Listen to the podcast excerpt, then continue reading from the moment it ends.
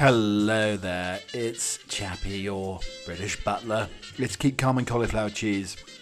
And we're at episode 134. Believe it or not, episode 134 today. And we have a very special sort of a mixture of comedy and creeps, a Halloween special. So we're going to be examining some of the ancient Halloween traditions of the UK, Scotland, England, some of the foods that we like, some of the slightly eccentric uh, foods that probably nobody else would ever touch, but we do love. Uh, if you like it, apple bobbing and apple bobbing for a toffee apple, then it's right up your alley. Indeed, it is. So we're going to be having that. We're going to be having the creepy. I'm going to be revisiting one of uh, my favourite tales about uh, the uh, headless corpse of Anne Boleyn at Blickling Hall in Norfolk in the UK. We're re- going to be retelling and recounting uh, that tale. Also, we have something else that's rather fascinating that's sort of um, local to uh, local to home and pretty scary. I was reading about it today. The ghosts of the third bridge here in Colorado. So this third bridge has had many sort of paranormal happenings over the course of the last uh, century or so. Um, but I think the bridge has been built fairly recently. So anyway, it's sort of mind blowing some of the paranormal encounters that have happened. So we have that as well.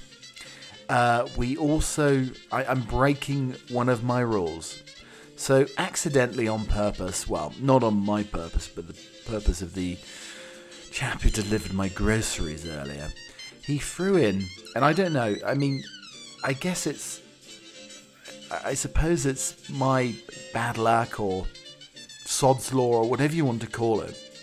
But I was delivered some English muffins, a brand of English muffin, and I, I rather like the uh, raisin cinnamon. It's like an old English tea cake. Well, not old as in the sense of mouldy like an old boot or anything, but just sort of old English styly. Um, but I got some pumpkin spice tea cakes delivered today, uh, or pumpkin spice English muffins. So I have them actually on the plate on the right hand side of me and they're buttered, dripping with butter, to an inch of their lives. And I thought I'd do sort of a live taste test right at the beginning of the program. You know, why not? You know, why, why the heck not? So yeah, it might break my curse to the whole pumpkin spice, but I feel it's about breaking curses today. Because later on in the show, right at the end of the show, I'm going uh, to cross a trail in the dead of night, maybe towards midnight, or, or certainly it'll be pure pitch black outside.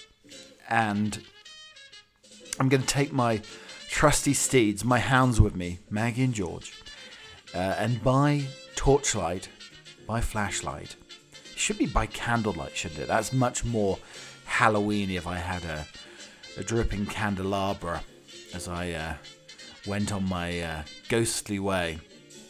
No, but I'm going to take a trail that I believe leads me to a Indian burial ground. Yes, an Indian, you heard me right, an Indian or Native American burial ground.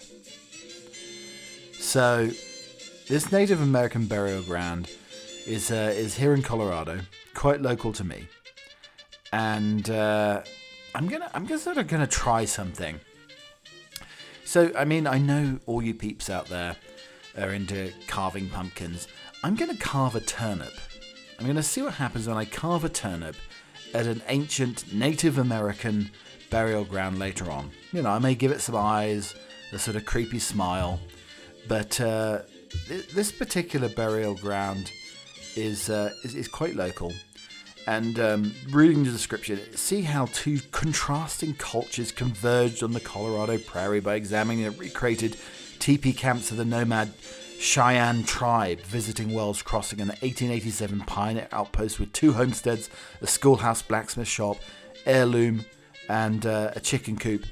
Well, there'll be no chicken coop, but there is an ancient uh, Native American burial ground that I'll be visiting tonight with my hands, and I'll be carving a turnip once I get there, and we'll see what happens.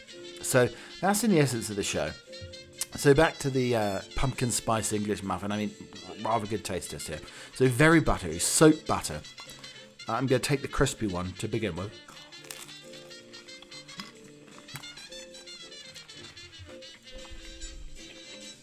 Apparently, there's bits of pumpkin in there. It tastes just like the one with raisins, but without the raisins. Well, whilst I tuck into this, and hopefully don't, get terrible indigestion, I will give you uh, my verdict on the other side. So this English muffin, I don't know if, if the pumpkin was pureed into the English muffin, or was meant to be pieces of pumpkin in there. I don't know. It, it tastes just like a cinnamon raisin without the raisins to me. And I was slightly perturbed that I might find pieces of pumpkin in there. But I guess it's just pumpkin spice. But it said on the label that there'd be pieces of pumpkin in there. But I, anyway, I don't know. It's buttery, it's good, it's okay. Not sure if I'll get it again. It has a sort of slightly dodgy aftertaste though a lingering. It's a pumpkin spice give you a lingering aftertaste. I don't know. So anyway, we, we're laying out the show. It's a mixture of the comedic and the creep. Uh, this show. So on the comedic side, uh, you know, some of the usual trumple trombone, uh, usual nonsense uh, that uh, that we'll be uh, talking about. So I did have a, a very creepy situation in in the week. So I did have the situation where yeah. so it was like, I, I didn't know if it was a rodent, a squeak. It was something behind my fridge in the middle of the night the other day. Yep. And I will be revealing what was found. Am I infen- in, am I infested? Is there an infestation of rodents, mice, rats, birds? Who knows? It could be crows. Hopefully not Ravens though, because Ravens. I don't know if you've heard the old adage of um, if the Ravens leave the Tower of London, then then the monarchy will collapse. So I hope it's not the case if there are Ravens behind there. You know what? There's not much space behind the bridge, and these Ravens are bloody big. So I don't think there there wouldn't be a Raven behind there. But I'll be revealing that to you. How does one make? How does you make oneself cry? I've got a good method and it's not eating 12 cloves of garlic as we talked about as well. Also, my uh, messy mouth. Uh, we'll be we'll be uh, we'll be looking at that uh, as well as part of the uh, as part of the podcast here. Um, also, some of the other some of the other elements of the uh, of the show um, is the introverted hangover is real. There's an introverted hangover, and Boudice ripping science-loving Georgians were true revolutionaries. Uh, also, uh, prices in the truffle industry hit an all time high. I know you're highly esteemed uh, listeners, and um, I don't know if any of you are uh, noticing a shortage in the whole uh, truffle industry at the moment, but uh, a man also on the other end of the scale, a man pays off student loan by eating all of his meals at an amusement park. yeah, that'll be a part of the part of the podcast as well. Uh, also, uh, endangered condors have virgin births. Uh, Halloween, don't get me started. And the nurse who thought she was being secretly hypnotized at work and made to fart. So I'm giving you a British Halloween, just an essence uh, of the British Halloween, an illustration. So, some of the elements of the podcast today. So, we're looking at the Celtic Day of the Dead. Some historians believe that the modern Halloween is a descendant of the Celtic holiday Samhain, or again, I pronounce it completely incorrectly. It's but it, but it's spelt Samhain. I mean, actually know very little about this ancient pagan festival, but we believe it's something like a harvest party with a healthy dose of ancestor worship. The veil between this world and the next was thought to be especially thin around November the 1st, and the souls of the deceased relatives could come back home to share a meal with the living, and this may be the reason for the belief in ghosts and spirits, especially around an active October the 31st. So, it was midnight, middle of the week. I'd fallen asleep early on the couch and raised myself into my room to go to bed.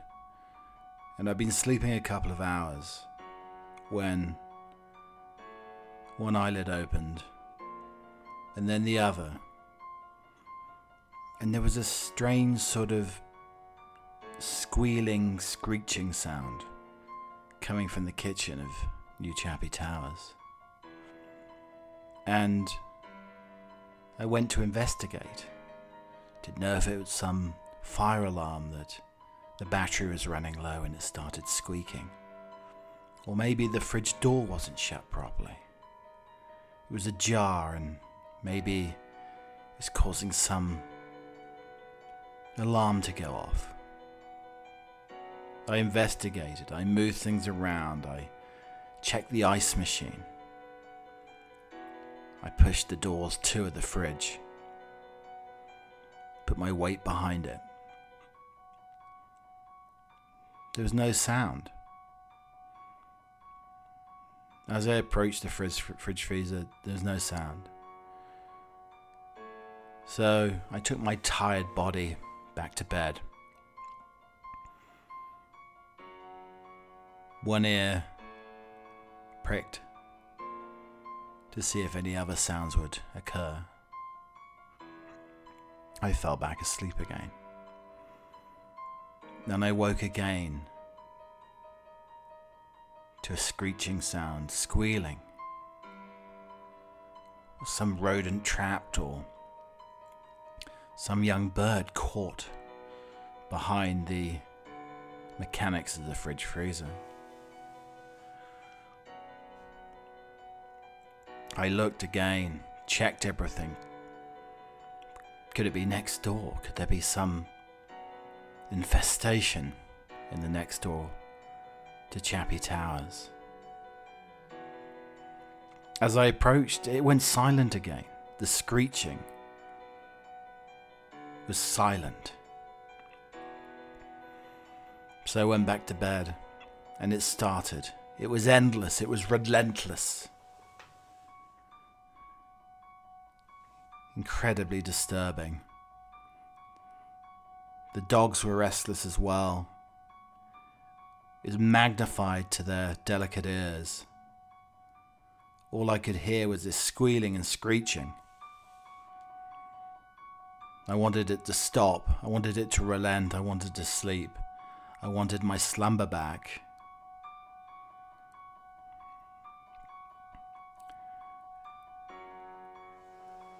And I decided I better record this sound for posterity. And I'm going to play it to you, the Keep Calm and Cauliflower Cheese listener, so you understand the torment I was going through the other day. Listen carefully. This is the sufferance that I had to go through.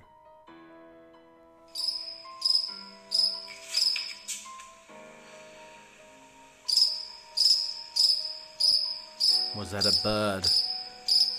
Was it some sort of mouse rodent? And once again, for posterity.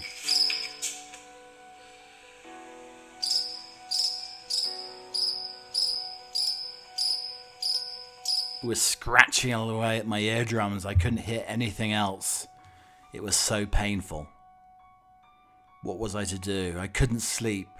I just tossed and turned as the noise kept continuing and rumbling on, screeching and scraping and not even a good strong cup of tea helped me. The lack of sleep was driving me crazy. The dogs were pacing up and down, sighing, uncomfortable restless as was I. When would it stop? The nightmare was continuing. It was now six o'clock, and I hadn't slept, nor had the poor dogs. And I called up the maintenance chap, left a message. It was too early for anything to be done. The sound had relented slightly as dawn had broken, still kept coming back sporadically to torment me. I talked to my dear mother, and she didn't know what it was. Was it a fire alarm, some trap rodent? I mean, we just didn't know. And then, a few hours later, I called again because it was driving me crazy. And then, and the maintenance chap would be around very soon, and maybe my problems would be solved. And then I talked to Anne. I sent her the message. And she started cackling, laughing uncontrollably. She says, I know what it is. I said, How do you know what it is? From that sound, from that squealing sound. The squealing sound. I mean, was that a mouse?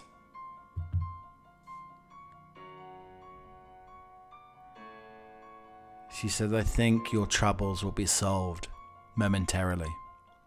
Have you tried pulling out the fridge freezer? So I pulled it out.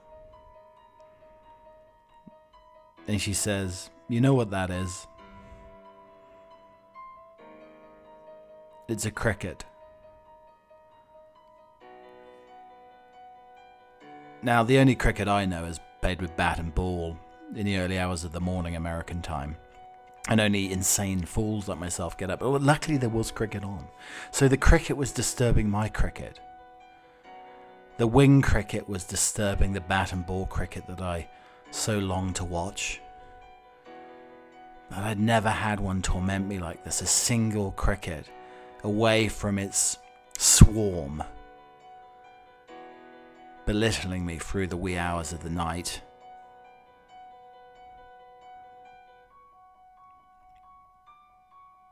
But it was a tiny cricket that was rubbing its wings, and it sounded like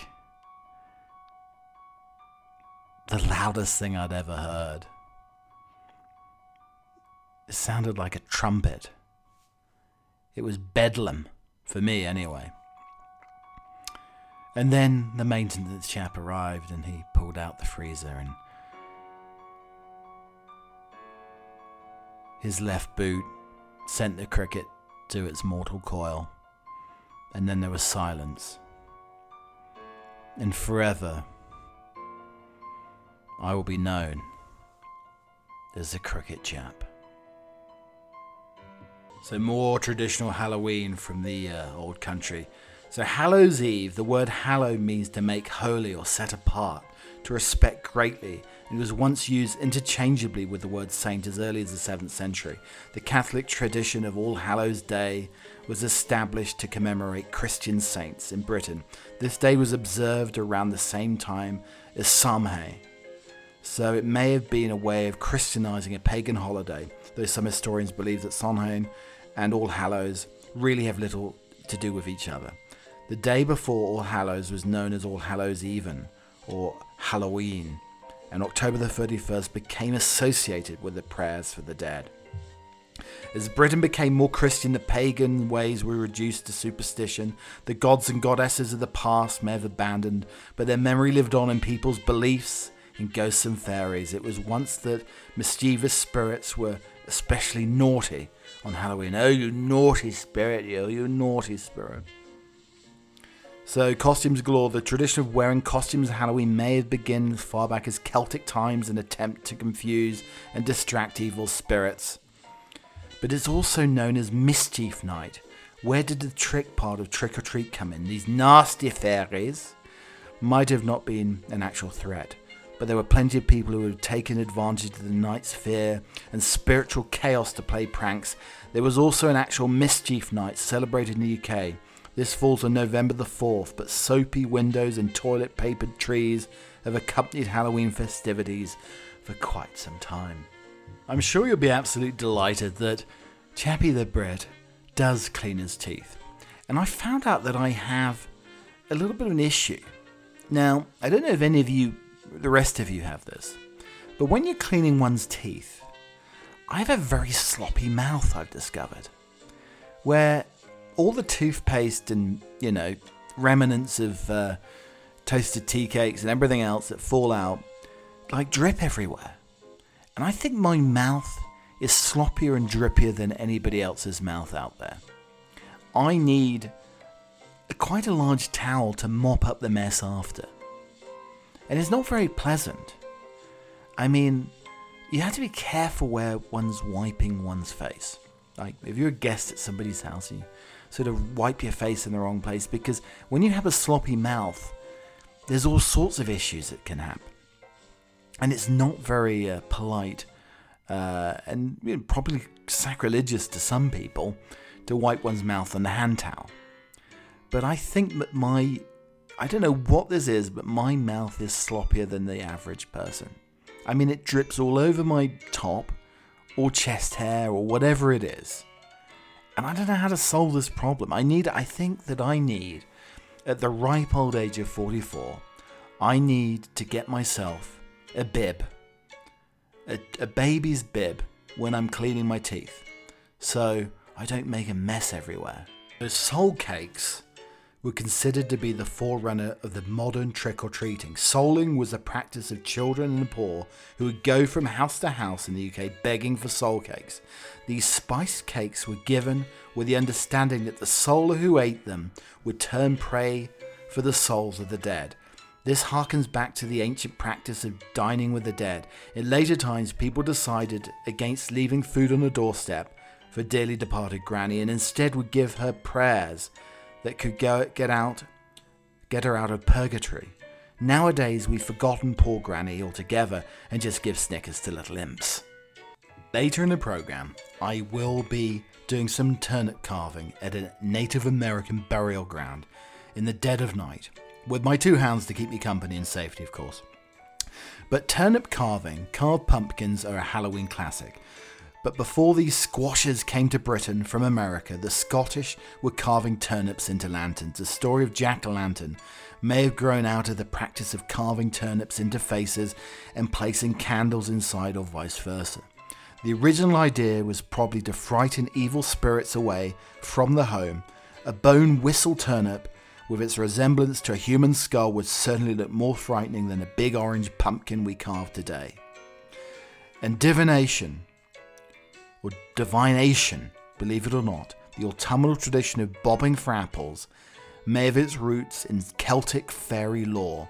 In 1902, one British author recorded the peculiar superstition that when an apple bobber finally caught an apple in their mouth, they were to peel it carefully, pass a long strip of peel thrice sunwise around their head and then throw it over their shoulder. It was said that the peel would fall to the ground in the shape of the initials letter of the bobber's true love's name. Well, that's one to try. I mean, do you think you need a Granny Smith's or a, or maybe a Cox's Orange Pippin? So we have a local ghost tale or ghostly location to kick off our ghost stories. In the second one, we're going to be going to Blickling Hall, but the third bridge. Urban legend tells us the story of a bridge located out on a desolate prairie southeast of Denver. Third Bridge or Ghost Bridge is as often referred to carries the county line road over the dry bed of Kiowa Creek. The details of the stories are mostly unknown to those who take the long drive at night to hear the fabled sounds of drums, horse hoofs beating across the bridge, and to recite stories of deaths by car accident, murder, and massacre. Are these stories true? Is the area tainted forever by the blood spilled long ago?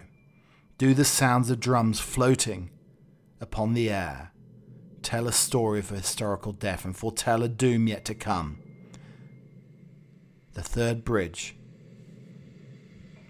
is a ghostly location local to me. Third Bridge is a popular spot for ghost hunters, thrill seekers, and teens looking for a place to party, due mostly to its secluded location and accessibility. The landscape of the area is somewhat straight out of a scary movie, a dark dirt road. Across the plains, going over a large hill, the kind that makes you wonder where the other side is as you come over the top. Then dropping down to the wooded banks of the dry creek bed known as Kiowa Creek. The bridge itself is a long span of concrete and metal, the kind that if you were running along it, it would take a while to get to the other end. There's no escape along the sides because of the 15 foot drop down the creek bed. When night falls, it's pitch black with just a hint of lights off in the distance. The later it gets, the quieter it gets, creating a perfect time for one to listen for the sounds of the Indian drums. The bridge that exists today is not the original bridge over Kiowa Creek. This bridge was built in the 1970s, lying just a few yards west of the remains of the original bridge, which can be seen when facing east side of the bridge, with its big wooden foundations still resting along the sides of the creek. The tales of paranormal occurrences at the modern bridge are even more recent, dating back to the mid 1990s. Originally, it was the stories of an Indian massacre that brought people to the banks of Kiowa Creek. Reports of screams, apparitions of Native Americans, the sound of horse hooves beating across the bridge, and flashes of light are associated with this legend. Today, the legend is greater. The stories of ghosts on the bridge brought about a real life tragedy that may have created true ghosts when an accident occurred there in 1997 due to the reckless driving of some teenagers.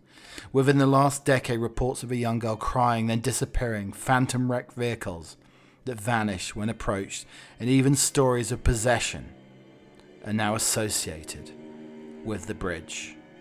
The third bridge, the Indian drums. Upon learning about the third bridge, nearly the first thing that one is told about the phenomena experienced in the areas that the Indian drums that can be heard off in the distance, that seem to grow louder and then fainter, as if they are drifting upon the prairie wind, a still moonlit night.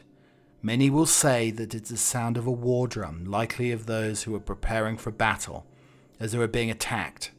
The likelihood of this is being shown to be slim, as Indians weren't the ones attacked, but a small family, as if we were in the hands of the Indians. It was a small band of renegade Indians who wouldn't be carrying a drum to forewarn of their approach, However, in the spirit of good investigative techniques, if you look at the third bridge, and many people have, this is what I found on YouTube Visitors to the Third Bridge. The lonesome sound of a drum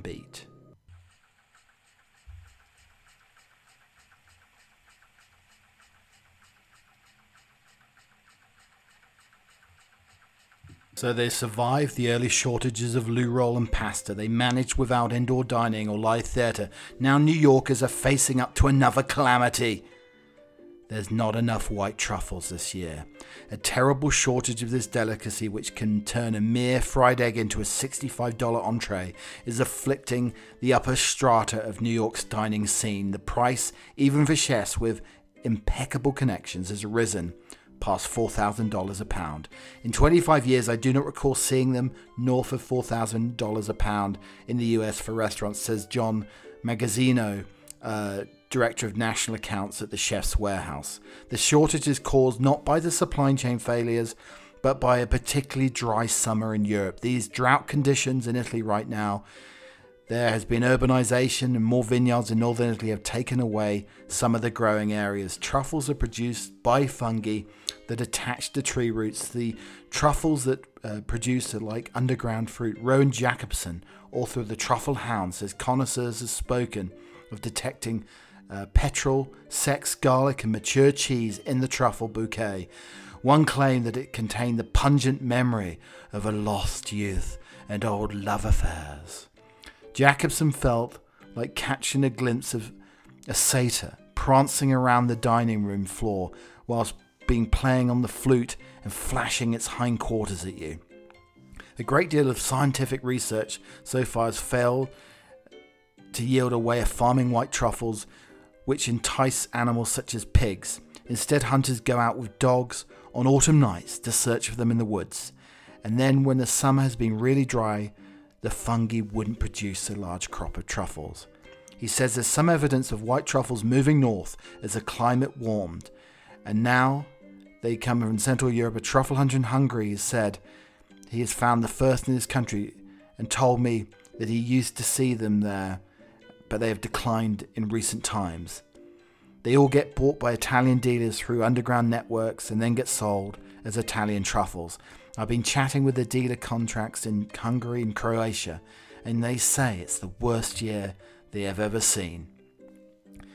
But Magazzino wonders how long there'll be white truffles at all. They have records going back to 1920s and 30s. The amount of kilos sold per year has been rapidly declining in the last 20 years or so. Vitorino Giordano, vice president of the Urbani Truffles, the largest and oldest truffle company in the world, said that though the price was high, restaurants keep buying because they're almost out of business for a year and a half. I don't know if they're disappointed to have to sell a dish for $150 at the end of the day. The price has not deterred them. We're selling everything we receive. We're sold out. Okay, this is my favorite truffle joke. Why won't a truffle and a portobello mushroom take a strawberry to the bar? Because a strawberry is not a fun guy. A California man has managed to pay off his student loan and buy a house through a rigorous saving regime that involved eating all of his food at an amusement park every day for seven years. While an endless supply of pizzas, burgers, donuts at Six Flags Magic Mountain may have caused his waistline to swell, they've made a bigger impact in his bank balance. You can pay around $150 for unlimited year round access to Six Flags. Uh, which includes parking and two meals a day. If you time it right, you could eat both your lunch and dinner there every day. Six Flags has 27 amusement parks across the US and Mexico and world class roller coasters. Well, oh, scared of roller coasters. The uh, California Parks Premium Season Dining Pass, which includes two meals and a snack, unlimited drinks each day, is listed on the company's website for $109.99. Dylan first came across the offer in 2014 while doing an internship in nearby Valencia, California. One of my co-workers said you can spend $1,500 a month eating out. I said, yeah, I'm not going down that road. Since then, Dylan, who's a roller coaster aficionado, has consumed an estimated 2,000 meals at 50 cents each. That entire first year, I don't know if I was ever going to the grocery store. I timed it so I was able to go there during my lunch break, go back to work, and then stop back for dinner on my way home. It was crazy. I was saving money and paying off student loans. Just as he's growing tired of the unhealthy meals at Six Flags, began, began introducing healthier dishes. It's still theme park food, but you can find options that aren't terrible, like tri tip sandwiches and vegan options like black bean burgers and meatless meat subs. A brisk calorie burning walk from the car park to the Hurricane Harbor water park brings the reward of lighter Mexican dishes. The snacks include ice cream cookies, funnel cakes, sugary, twist of deep fried batter.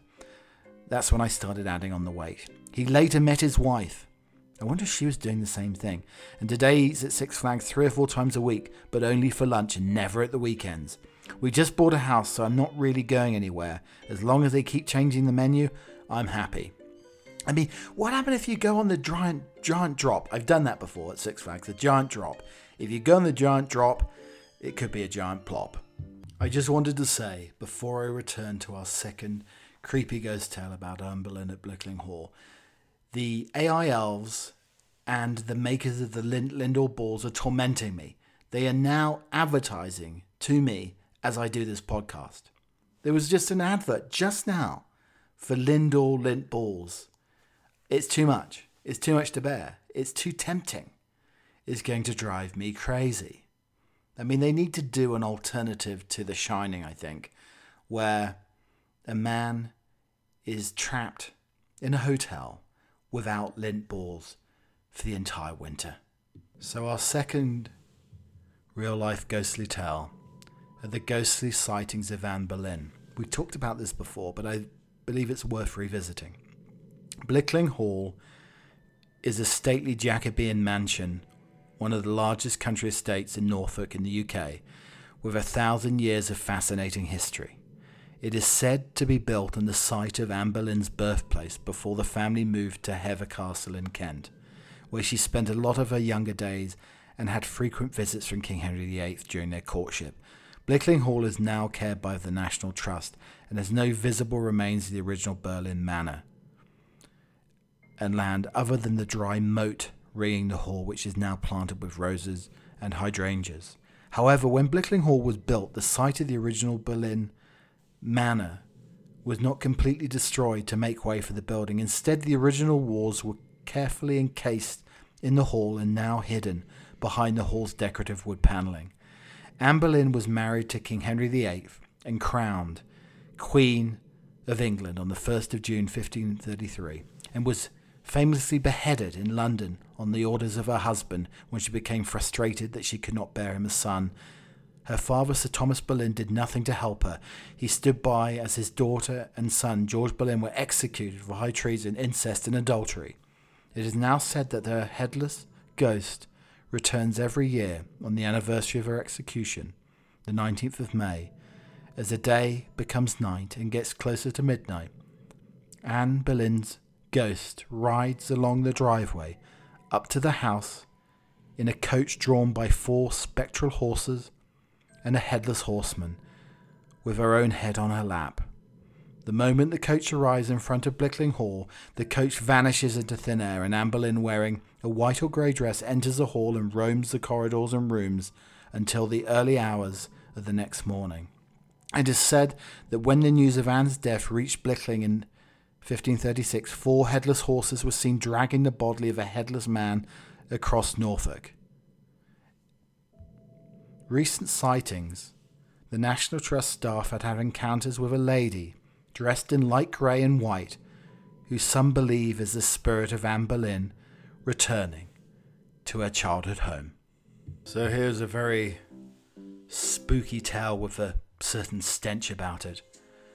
Nurse thought she was being secretly hypnotized at work and made to fart.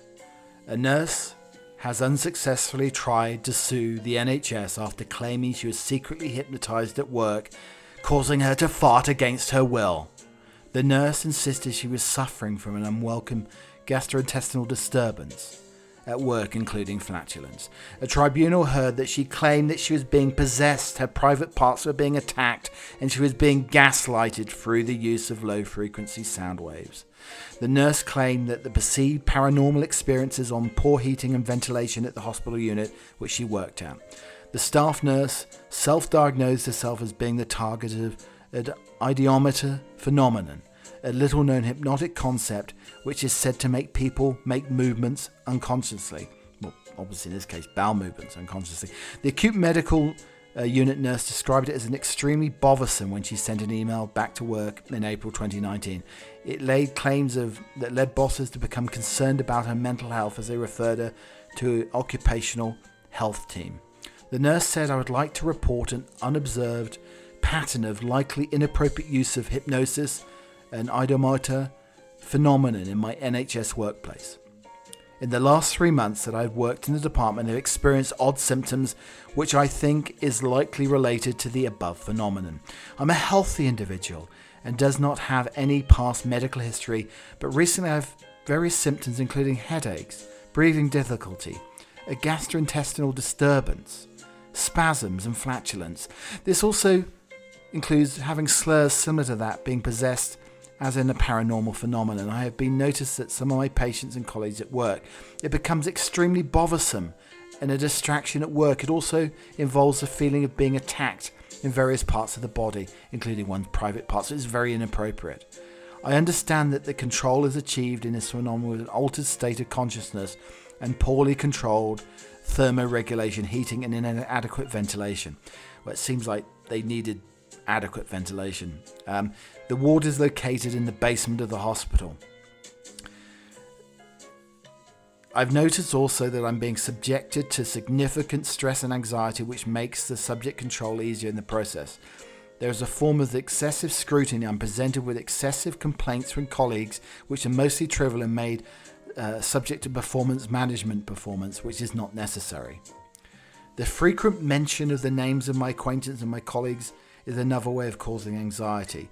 They're also using gaslighting through the use of low frequency sound waves. Recently, I've seen a van in the parking lot near the area where I work. It carries audio equipment. The nurse also claimed that she suffered similar hypnotic experiences at her home and wrote to the National Hypnotherapy Society in a bid to back up her claims. After she told bosses about her bizarre experiences, which included hearing comments from the TV and radio, she was referred to occupational health. Bosses at the NHS Trust were concerned about her mental health and repeatedly sought professional help. The nurse insisted she was not mentally ill and refused to see the psychiatrist, claiming that she was being experimented on. She suggested that she was electromagnetic radiation sensitive and dismissed one diagnosis as psychosis was incorrect. I mean, the question is though, I mean, how can somebody hypnotize you and make you fart to order? You must be like fed a whole bath full of baked beans or something, or uh, maybe cauliflower or broccoli or something, or those sort of uh, farty vegetables to get you to do it. I mean, it's, it's quite an interesting thing. But my my biggest fear of this story, though, was that she was locked in a basement. I mean, that surely is the ultimate hotboxing.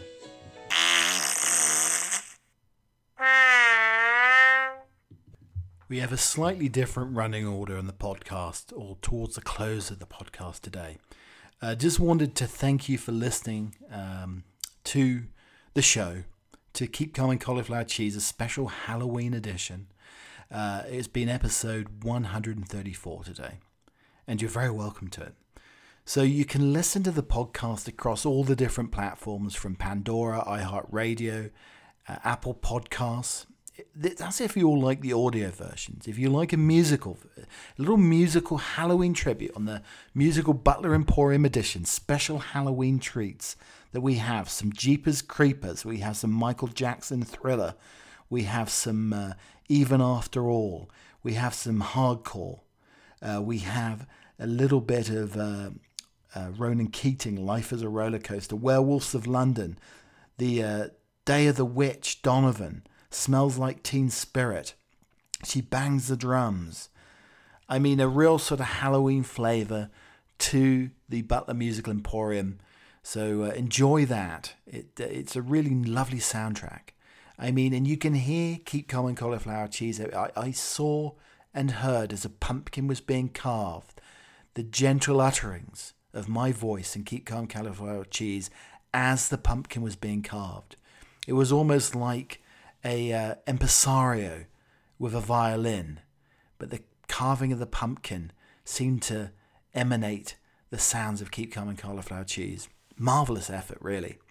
So please uh, join me again next week. But before now and the end of the show, we have a poem coming up next. And then right at the end of the show, you'll have excerpts of me walking along a dark, dusty trail in the dead of night with the two hounds and a flashlight, maybe a little hip flask to give me a little bit of Dutch courage and I'll be going to an ancient burial ground where I will be peeling and carving a turnip rather quickly, and we'll be seeing what happens, if at all anything. Anyway, coming up next is the poem, and then you'll hear me along that dark, dusty trail in the dead of night towards Halloween. This poem is The Night of Fright by Jasmine. Monsters stalking through the night, Halloween is the night of fright. Fear is what this night brings, along with many other things. Are you sure you are prepared? Tonight is not easily scared. Creatures from the hell roam on this night, for tonight is the night of fright. Trick or treat, you say? You should not have waited until the end of day. Tonight you will lose your tricks and treats, for the monsters need to eat. You better not take this night lightly, or else you'll truly learn what fright means. In ancient times, people feared this night, the night they greeted with fright. Why they were scared, you'll soon see on this All Hallows Eve. Again, thank you so much for listening to the podcast. Coming up next, you'll hear the remnants of my dark Halloween Eve laden walk where I go to an ancient Native American burial ground and I peel a turnip. So we're on our lonely trek towards this ancient burial ground. It's just past dusk. It's already getting very dark. I mean, this time of year, the temperature drops really quickly and then darkness sets in. You can just sort of see the silhouette of the trees. Um, I have a flashlight. My two trusty steeds, my trusty hands are with me, Maggie and George, to protect me, vicious. And um, so, yeah, this is desolate to say the least along this trail. Um, I do have my turnip in my pocket, and I have a slightly worn and bent peeler. So I will, you know, be peeling the turnip and carving it at the side of this uh, burial ground. I just worry about the implements. I worry about the tools that I have. Now, um, it is around 7.05 right now, and I'll record, I'm going to be out for a little bit here, so I'll record, in essence, what's going on and what's happening. But uh, at the moment, it's getting very dark. Uh, I certainly need the flashlight at this time. Just wish I had a candle. That would add to the effect a little bit more, wouldn't it? Um, but I have everything I need. I am measuring my heart rate with a with a special uh, paranormal uh, meter, also known as an Apple Watch. So let's just have a look here at what my heart rate is reading as we speak. So, 64 BPMs 13 minutes ago. And as it gets dark, it might be worth uh, checking arterial fibrillation. It's around 78 at the moment, 79. But I hope that's nothing to do with high blood pressure or anything like that.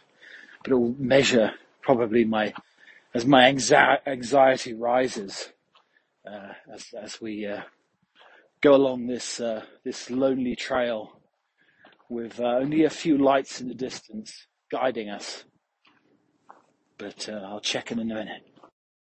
So it's now 8.30 and I've been sitting here, had a little bit of a snack, a couple of sandwiches uh, with the crust cut off, cucumber of course, and uh, it's very, very dark now, completely pitch black. I'm sitting in the gazebo, my favourite little gazebo, sometimes do some wild sleeping here at night, and uh, the temperature is now dropping considerably. To uh, it's now 44 degrees and very very cold, and it's very very quiet at the moment.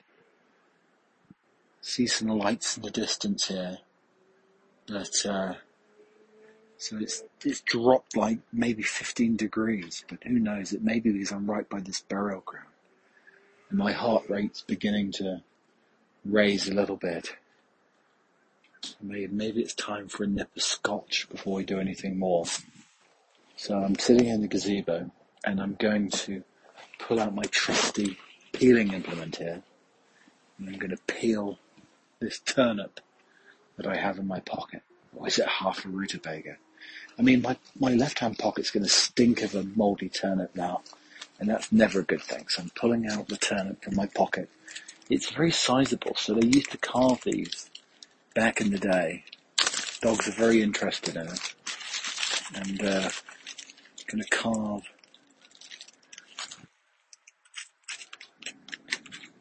I'm going to carve this turnip.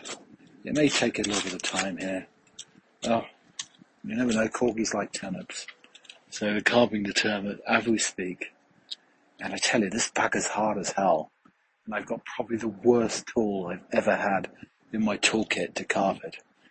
Anyway, I'll get round to carving it. I'm sipping some hot chocolate and I have some emergency scotch here if necessary.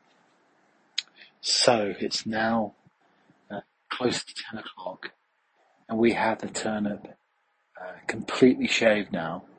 I mean, it's like it's been to the uh, Brazilian wax center, but for turnips. And uh, it's very, very smooth. And uh, it's carved, just a you know, very simple eyes, nose, and a mouth. And uh, I'm going to go and place this on the burial site and wait. In waiting for the god, Mr. Potato Head, to arise from the abyss to take the turnip offering I'm giving to Mr. Potato Head or some other root vegetable. So it's now close to 10.30, laying out at the turnip. I'm just waiting. I mean, it's incredibly quiet here now, and the temperature's beginning to drop as my heart rate does increase rather considerably at this time. And uh, you know what? I'm not uh, I'm not Shaggy or Scooby. I'm not a scaredy cat or a scaredy dog. But uh, I think I'm going to leave the turnip here and uh, wait for another day. The dogs are getting a little bit restless. Turnip shavings are not really satisfying their appetite at this moment in time. So it's very quiet here.